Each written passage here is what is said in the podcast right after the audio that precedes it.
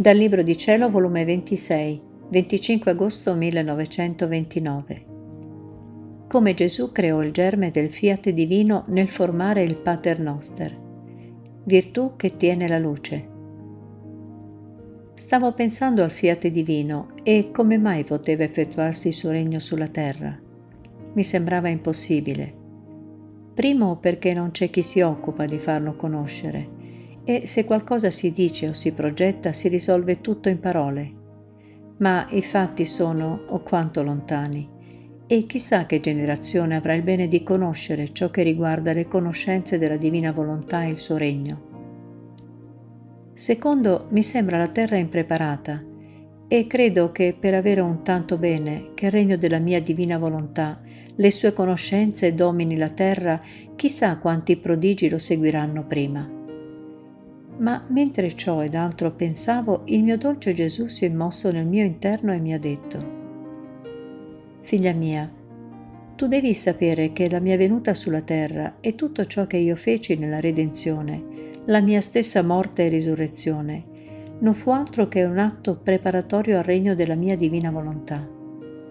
E quando formai il Pater Noster, formai il germe del regno del mio fiat divino in mezzo alle creature e se io quando parlo creo e dal nulla faccio uscire le opere più grandi, belle e meravigliose, molto più quando parlo con l'impero della mia preghiera parlante, tengo virtù di creare quello che voglio.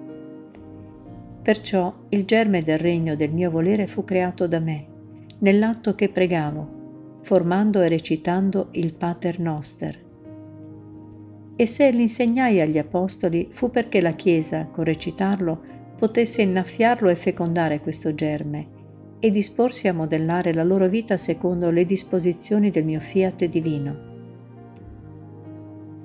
Le mie conoscenze sopra di esso, le mie tante manifestazioni hanno sviluppato questo germe e siccome sono state accompagnate dagli atti fatti da te nel mio voler divino, si sono formati tanti granelli da formare una grande massa, della quale ognuno può prendere la sua parte, sempre se vogliono, per vivere della vita della divina volontà. Quindi tutto c'è, figlia mia, gli atti più necessari. C'è il germe creato da me, perché se non c'è il germe è inutile sperare la pianta. Ma se c'è il seme, il lavoro ci vuole, la volontà di volere il frutto di quel seme, e la pianta si è sicuri di averla, perché tenendo il germe si tiene in proprio potere la vita della pianta di quel seme c'è chi annaffia questo germe per farlo crescere. Ogni pater che si recita serve ad innaffiarlo. Ci sono le mie manifestazioni per farlo conoscere. Ci vuole solo chi si offra a fare il banditore e con coraggio, senza nulla temere, affrontando sacrifici per farlo conoscere. Sicché la parte sostanziale c'è, c'è il più, ci vuole il meno cioè la parte superficiale. E il tuo Gesù saprà farsi strada per trovare colui che compirà la missione di farlo conoscere in mezzo ai popoli la mia divina volontà. Perciò da parte tua non mettere nessun ostacolo, fa quello che puoi e io farò il resto. Tu non sai come travolgerò le cose e disporrò le circostanze, perciò giungi fino a dubitarne che il mio fiat non sarà conosciuto e il suo regno non avrà la sua vita sulla terra onde mi sono tutta abbandonata nel voler divino per seguire i suoi atti, e il mio dolce Gesù ha soggiunto. Figlia mia, chi si mette nell'unità del mio volere si mette nella luce, e siccome la luce tiene la virtù di scendere nel basso e di distendersi come manto di luce sopra ciascuna cosa che investe, così tiene virtù di elevarsi in alto e di investire con la sua luce ciò che nell'alto si trova.